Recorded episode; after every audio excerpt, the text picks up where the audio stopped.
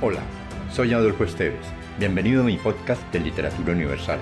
Acá encontrarás, entre otros, poesía, poemas, ensayos, mitos, leyendas y novelas.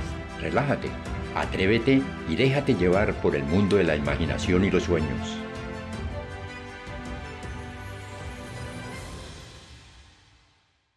El fuego de Eduardo Galeano. Las noches eran de hielo y los dioses se habían llevado el fuego. El frío cortaba la carne y las palabras de los hombres. Ellos suplicaban, tiritando, con voz rota, y los dioses se hacían los sordos. Una vez les devolvieron el fuego. Los hombres danzaron de alegría y alzaron cánticos de gratitud. Pero pronto los dioses enviaron lluvia y granizo y apagaron las hogueras. Los dioses hablaron y exigieron.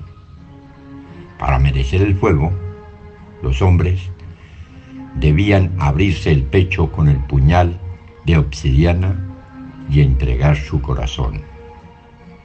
Los indios quichés ofrecieron la sangre de sus prisioneros y se salvaron del frío.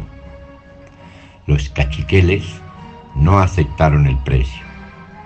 Los cachiqueles, primos de los quichés y también herederos de los mayas, se deshicieron con pies de pluma a través del humo y robaron el fuego y lo escondieron en las cuevas de sus montañas. Si te gustó, piensa en alguien a quien también le agradaría viajar en este mundo fantástico y compártelo. Califica con 5 estrellas este podcast.